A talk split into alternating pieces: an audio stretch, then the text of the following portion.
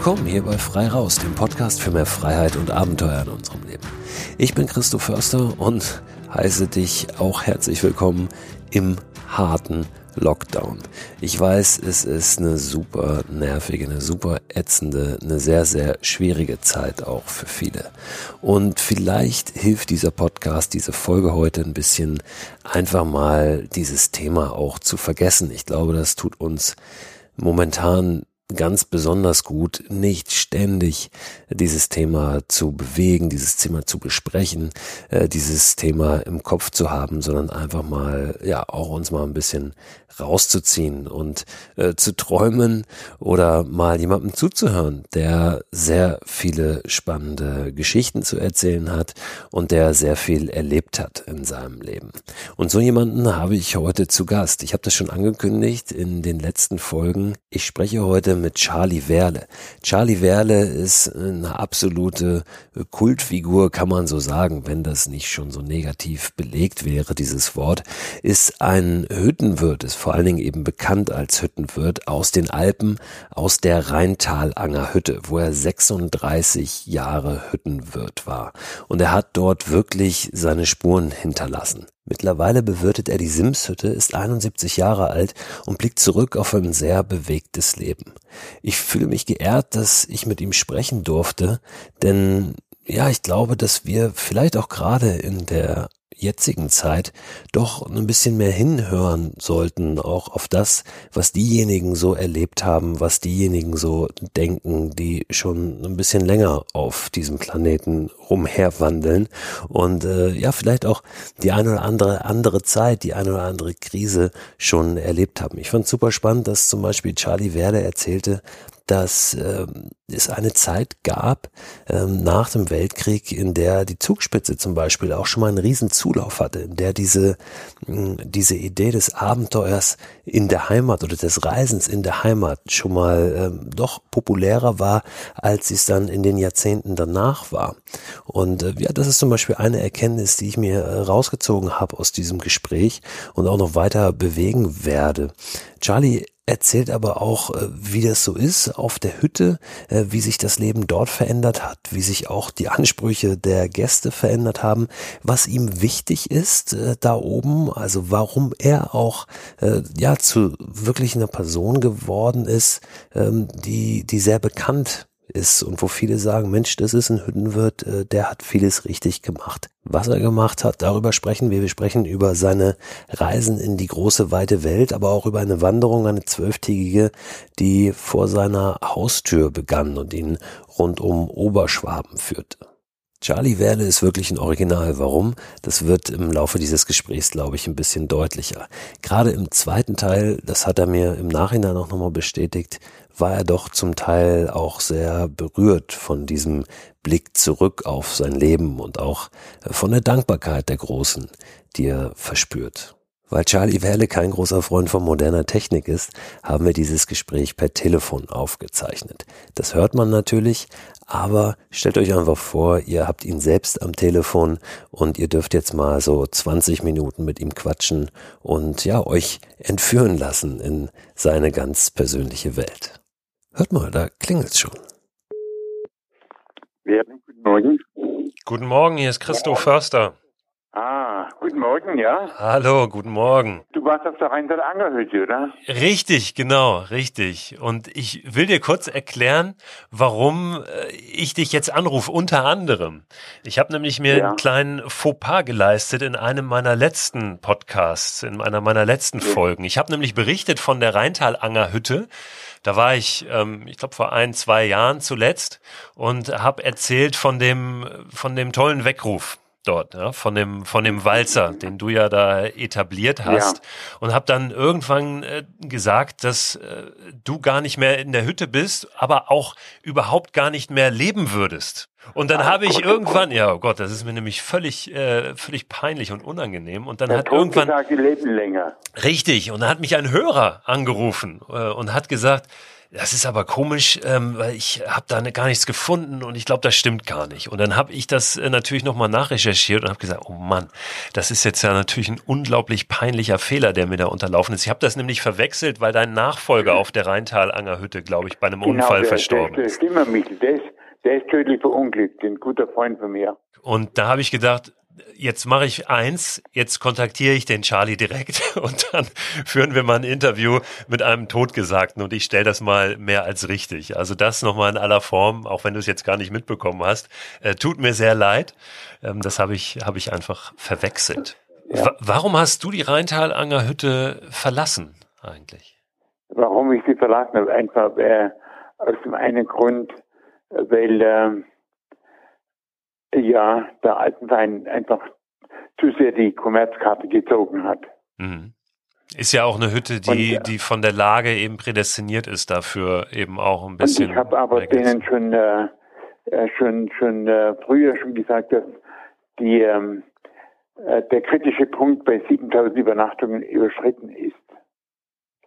Angesichts der, ähm, ja, sanitären Anlagen und so weiter und auch von der Atmosphäre her und so, dass es äh, ganz schwierig ist, mehr Übernachtungen äh, die Atmosphäre aufrechtzuerhalten, wie ich sie eigentlich, äh, äh, sagen wir mal, äh, wie ich da durch die bekannt geworden bin. Was, was hat dich und deine Hütten so, so bekannt gemacht oder wofür stehst du, würdest du sagen? Schlicht und ergreifend, ich hatte einfach, es gab bei mir halt eine familiäre Atmosphäre, äh, sowohl unter den äh, Gästen, egal wie viele das da waren, als auch unter den Mitarbeitern. Und das hat sich einfach so übertragen. Äh, die Gäste, die, die waren immer, sagen wir mal, die hatten immer das Gefühl, dass sie willkommen sind und nicht äh, jetzt als eine Nummer behandelt worden sind oder so. Oder einfach nur, dass äh, hier da, da der Gast und da der Geldbeutel, gell? Konnte man in der, sagen wir jetzt mal, wenn wir bei der Rheintalanger Hütte bleiben, die ja auf einer Route liegt, die einfach auch unglaublich frequentiert ist, ähm, wie, wie sieht es da heute aus? Ist denen das gelungen? Hast du den Eindruck? Ähm, also ohne, dass du dich da jetzt äh, zu weit aus dem Fenster lehnen musst, aber äh, kann man dem irgendwann Herr werden, wenn es einfach zu viele Übernachtungen werden? Oder was, was kann da die Lösung sein?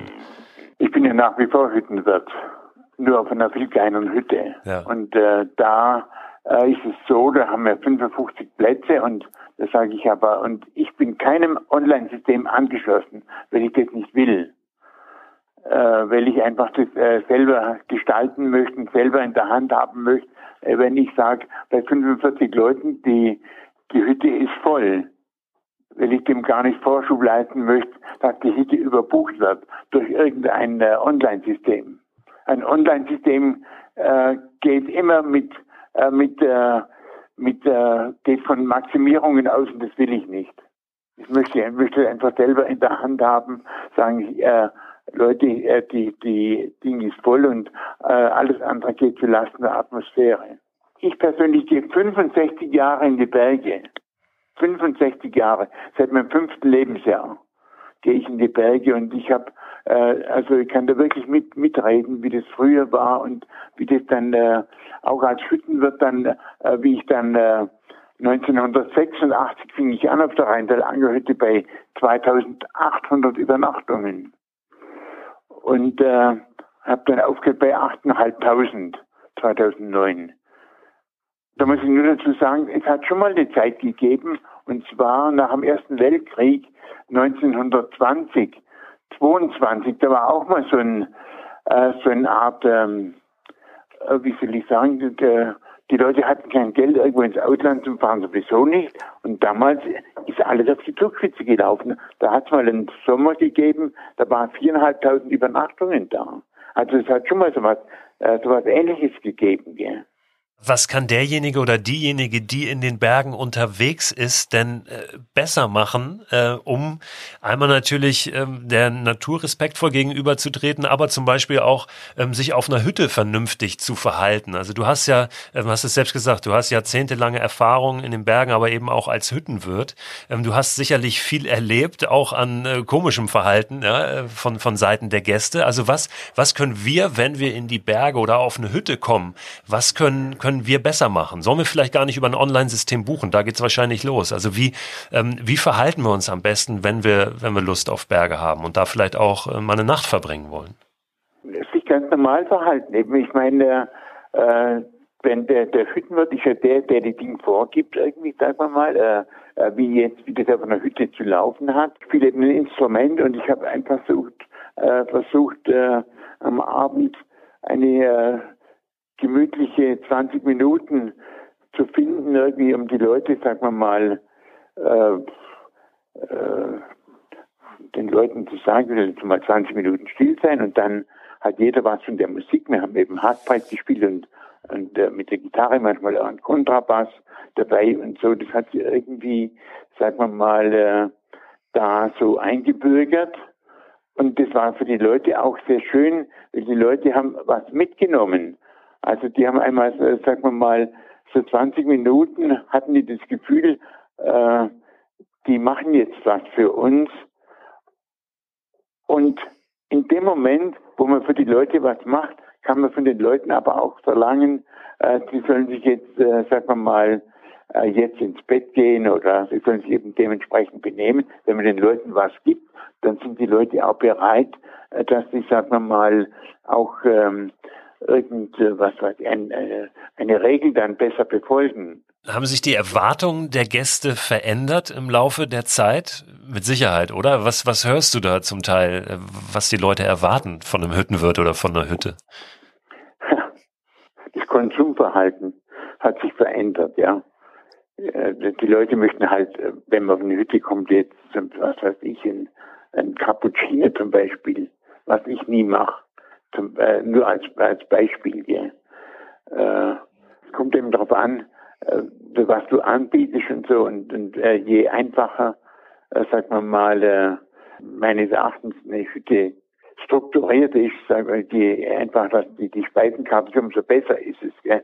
Aber der Alpenverein hat da schon auch, sagen wir mal, in meinen Augen Fehler gemacht. Man hat eben äh, versucht, die Gastronomie auf eine Hütte zu verpflanzen, was einfach äh, dem Ding gleichkommt, dass man, was weiß ich, eine Fußgängerzone auf, auf eine Hütte verplant. Das geht einfach nicht. Inklusive WLAN und Kartenzahlung, was viele dann wahrscheinlich auch schon erwarten, wenn sie auf eine Hütte kommen, oder? Das wird immer wieder verlangt, aber, äh, aber man soll das äh, bitte einfach am Ding äh, überlassen, einfach am Hüttenwirt, wie er das macht. Gell?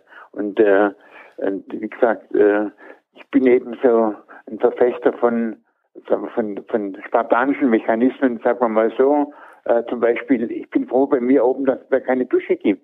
Das ist auch so was, äh, ja, was zum Konsumverhalten gehört, von was sich halt einfach so eingebürgert hat, dass man einfach eine Dusche braucht. Das braucht man nicht. Zumal ein Bach vor der Hütte vorbeilauft, auf der Rhein der Langer Hütte. Und eine Nacht kann man auch mal ohne Dusche sein. Warum bist du trotzdem immer noch Hüttenwirt? Ich meine, die Erwartungen, die Ansprüche der Gäste haben sich verändert, die Zeiten haben sich natürlich auch verändert. Was gibt dir das, da oben zu sein äh, und eben also für die Gäste zu sorgen? Es ist einfach spannend, jetzt als Hüttenwirt eine Atmosphäre zu gestalten und eben als eine Stall äh, einfach auch sauber zu halten. Zum Beispiel haben einfach so Saufgelage oder so, das hat bei mir nichts verloren, weil auf solche Gäste lege ich gar keinen Wert. Äh, natürlich sollen die Leute äh, was konsumieren und, was trinken und was essen, aber zum einen darf es schon mal nicht zu teuer sein und zum anderen ist es wirklich super, wenn man äh, sich eben so einen äh, Stamm herziehen kann äh, und erziehen kann äh, und jeder weiß, aha, hat, bei dem ist es so, bei dem läuft es so. Und das spricht sich eben rum, dass, äh, sagen wir mal, dass du halt, äh, dass bei dir eben eine gute und geistige Atmosphäre ist. Wegen dem bin ich Hüttenwirt. Und das äh, freut mich immer, wenn, wenn Leute kommen und, äh, und äh, fragen, dir, sag mal, wie hast du das geschafft? Und dann sage ich, jetzt müssen wir sich verdienen. Wenn wir mal schauen auf die Umgebung, in der deine aktuelle Hütte dort steht, die Sims-Hütte, und vielleicht mal ja. so ein bisschen Werbung auch machen für die Region. Ähm, warum lohnt es sich, dich da oben zu besuchen und da einzukehren? Ja, das ist so, gell. Ich mein, wollen wir, äh, wollen wir überhaupt äh, Werbung ich, machen oder sollen wir das gleich lassen? Ja, ich, ich brauche gar keine Werbung, weil äh, mich kennen so viele Leute und und äh, die wissen, wie ich ticke und so. Und da ist ja die, die Memminger Hütte neben dort, also äh, paar Stunden weg. Und äh, die ist ja komplett überlaufen durch diesen E5. Und es gibt zwei tolle Berge, den, den, diese Wetterspitze, die Holzgauer Wetterspitze und, und die Feuerspitze. Das sind zwei unterschiedliche Berge. Von einen muss man ein bisschen klettern und den anderen kann man, kann ein, normaler Wanderer kann da hochlaufen. Und sind beide fast 2900 Meter hoch.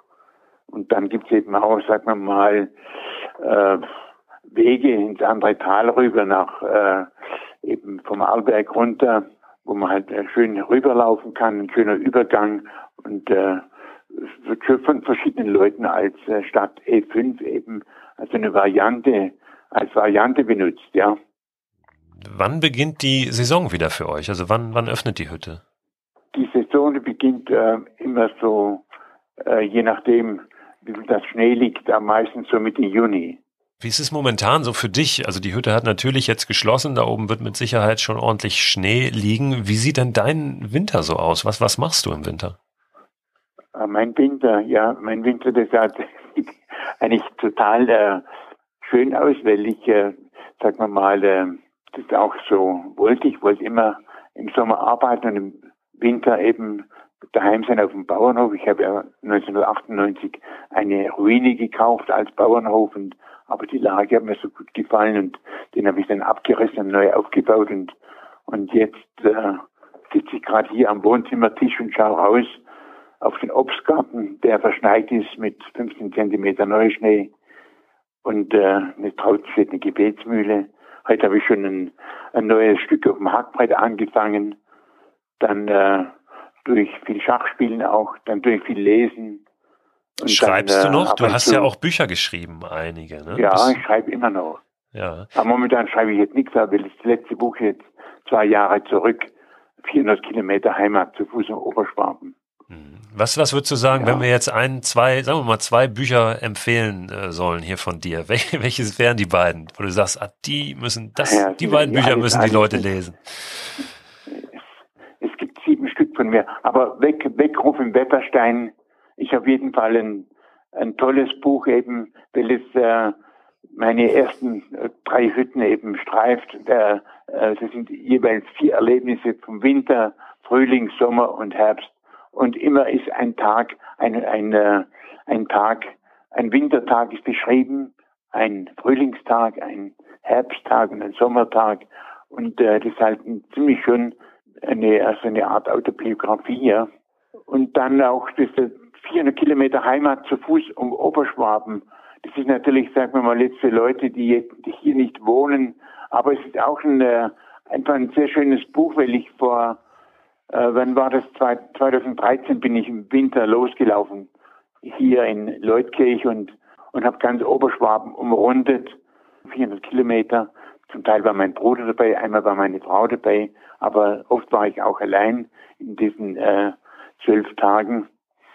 Das ist ja auch ein sehr schönes Buch und, und äh, was auch autobiografisch ist, der Sturz ins Glück. Das ist einfach so, was ich äh, ja dass ich sehr dankbar bin, was ich halt erlebt habe in meinem Leben und dass ich auch viel Glück hatte.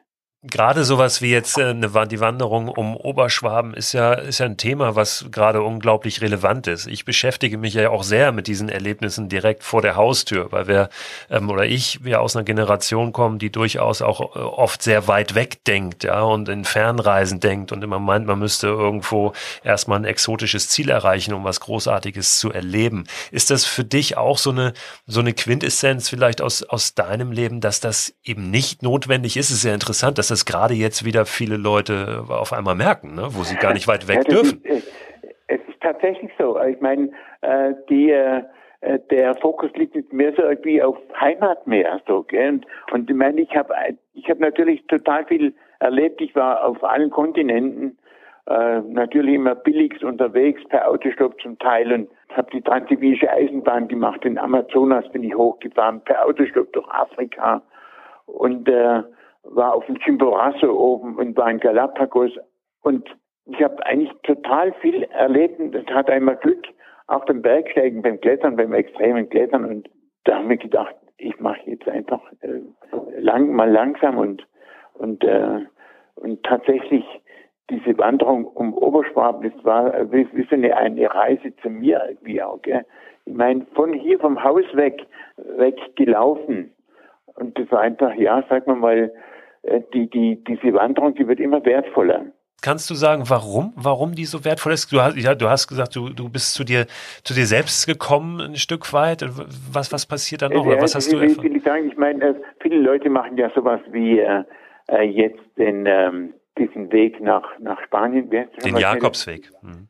Den Jakobsweg, Ein Jakobsweg ja. ja. Und äh, für mich war das auch eine Art Jakobsweg. Ich wollte den äh, Menschen aber auch mal zeigen, dass man äh, sowas machen kann und dass man jetzt nicht nicht einen äh, widerlichen Wanderführer draus machen muss, dass man einfach mal auf seine eigenen Gedanken eben spielen lässt und äh, die Landschaft beobachtet und mit den Leuten spricht.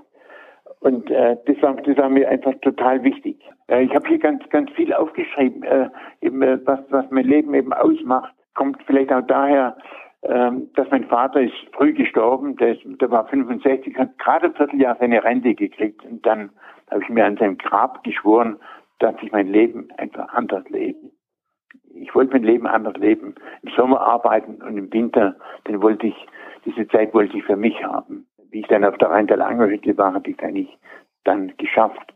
Die, die ersten paar Jahre waren zwar wirtschaftlich sehr schwierig, aber ich hatte eine Menge Zeit einfach meine äh, Träume zu erfüllen. Und das habe ich dann eben konsequent gemacht. Und wie ich dann äh, 1981 in Neuseeland war, da war ich bei Goldwäschern an, an der Tasmansee draußen. Und äh, das war für mich wie so ein, eine Art Schlüsselerlebnis. Die haben da gewohnt, die zwei Brüder da draußen, die waren damals schon 75 und haben äh, täglich eben diesen schwarzen Sand, einen Goldstab da rausgewaschen. Ich habe denen auch ein bisschen geholfen dabei. Aber die haben komplett autark gewohnt da draußen. Die hatten einen eigenen Strom, damals hatten die ein Aggregat, ein Dieselaggregat. Und da habe ich mir gedacht, so will ich mal wohnen. Und von da weg habe ich das in gewisser Weise verfolgt, ist dann wieder verschwunden. Aber irgendwann ist dann äh, zum Entschluss gekommen, und zwar nach, äh, wie ich dann äh, in Afrika war, da durch Afrika getrennt bin, war dann im Okavango-Hotel da ganz äh, allein unter sengender Sonne äh, zwei Tage lang mit, mit einem Weltwildführer da sechs Stunden gelaufen durch die Wildnis.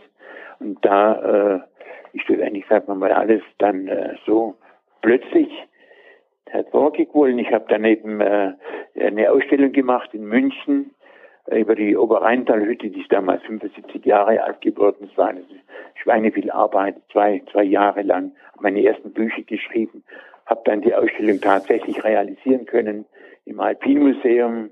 Und es war so viel Risiko, finanzielles Risiko auch und, äh, und überhaupt äh, Erfolgsrisiko, ob das alles was wird und so. Und ist alles toll geworden.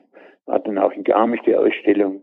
Und das hat mich aber befähigt, diese alte Ruine hier eben zu erwerben, diesen schönen Platz und auch, sagen wir mal, äh, Dinge irgendwie verkraften können, äh, Tiefschläge oder Enttäuschungen, äh, wenn ich eben hier draußen wohne und wohnen darf.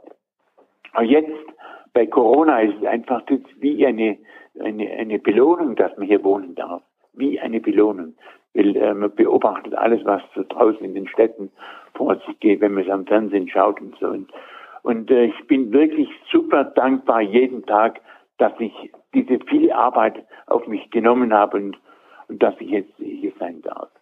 Was ich ja jungen Leuten äh, oft empfehlen oder sagen möchte, einfach, dass man im Leben einfach mal ins kalte Wasser springen muss. Man muss nicht immer alles total absichern irgendwie und, und äh, man muss öfters einmal ins kalte Wasser springen und dann wird schon irgendwas werden. Das ist doch ein schönes Schlusswort. Das Wasser ist kalt momentan draußen. Ne? Also wer, wer das äh, richtig äh, beim Worte nehmen will, kann das natürlich auch tun. Ja, ähm, ja dir, dir einen tollen Winter und eine gute äh, Zeit, bis und, es dann äh, losgeht wieder oben auf der Hütte. Man muss mit seiner Gesundheit wirtschaften auch. Das ist ja auch ein ganz wichtiger Punkt. Dass man mit seiner Gesundheit wirtschaftet. Weil äh, wenn du äh, dann äh, älter wirst und so, ich bin jetzt 71 Jahre alt und kann immer noch klettern und immer noch gut Skifahren und langlaufen und da bin ich unendlich, äh, unendlich dankbar. Aber es braucht eben eine gewisse Konsequenz, dass man seine Arbeit auch auf mehrere Schultern verteilt und so. Und ja, fürchte es. Dann, wie gesagt, dir ja einen guten, einen guten, Winter und vor allen Dingen dann einen guten Start im nächsten Jahr. Wünschen uns alle natürlich, dass das nächste Jahr ein bisschen, ja, genau, auf der auf der Simshütte. Ähm, ich werde mir ja. das mal äh, in, hinter den Ohren auf jeden Fall notieren und hoffe natürlich auch, wie wir alle, dass das nächste Jahr ein bisschen entspannter wieder aussieht als als dieses. Ja, gut, ja. alles Gute. Ach, das war schön. Das hat mir wirklich großen Spaß gemacht, dieses Gespräch. Und ich hoffe dir auch ein bisschen. Wenn du mehr über Charlie und seine Bücher erfahren möchtest, dann schau doch einfach mal auf seiner Website vorbei.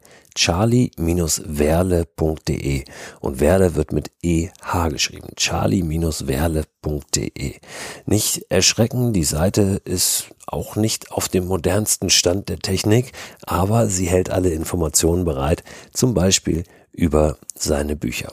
Also wenn du wirklich einen Geheimtipp brauchst, ähm, jetzt nochmal auch in Sachen Literatur, in Sachen draußen, in Sachen Abenteuer, in Sachen Bergliteratur, dann ist es, glaube ich, ein ganz guter Hinweis, sich da mal umzusehen. Den Link packe ich aber natürlich auch nochmal in den wöchentlichen Newsletter zu diesem Podcast, der immer am Ende der Woche erscheint. Abonnieren könnt ihr den unter christoförster.com slash frei raus. Und diese Woche werde ich da definitiv nochmal ein paar Tipps auch reintun in Sachen Filme und Videos und so weiter. Also so ein bisschen Material auch zum Thema Abenteuer, zum Thema Reisen, zum Thema draußen sein, zum Thema Outdoor, was uns so über die nicht nur über die Feiertage, sondern auch ein Stück weit durch diese Lockdown-Zeit bringen kann. Was nicht bedeutet, dass wir nur noch auf dem Sofa sitzen müssen und gar nicht mehr vor die Tür dürfen. Äh, wer einen Garten hat, kann natürlich da viel machen. Ich will jetzt gar nicht groß dazu aufrufen, in diesem Rahmen doch äh, in die Wälder zu ziehen und um die Häuser, ähm, sondern hier und da wird es vielleicht auch mal gehen. Ja, natürlich dürfen wir weiter Individualsport machen. Das heißt, wir dürfen mit Sicherheit auch mit einem Fahrrad äh, vor unserer Haustür losfahren oder ähm, auch mal eine Runde wandern oder spazieren gehen. Ähm, aber die, die, ganz großen Abenteuer, die sind jetzt momentan wohl nicht angesagt. Äh, das ist auch völlig in Ordnung, weil wir müssen irgendwie dieses Ding jetzt mal hier in, in den Griff kriegen, diese Pandemie. Und ich weiß wirklich aus eigener Erfahrung, das habe ich hier auch schon mal erzählt in den letzten Wochen, ähm, was das bedeuten kann, wenn man davon betroffen ist. Und das äh, wünsche ich, wünsche ich den Leuten nicht da draußen. Ich würde mich freuen, wenn dieser Podcast hier auch in den nächsten Wochen so ein Stück dazu beiträgt, dass wir zum einen mal, mal rauskommen aus dieser Gedankenspirale, aus dieser Corona-Gedankenspirale und zum anderen, ja, auch, auch für uns selbst merken, dass doch nicht alles ganz so schlecht ist und dass es immer noch viele Möglichkeiten gibt, auch wenn wir jetzt äh, die ganz große Freiheit gerade nicht leben können. Donnerstag gibt es hier schon die nächste Folge und bis dahin wünsche ich euch eine gute Zeit.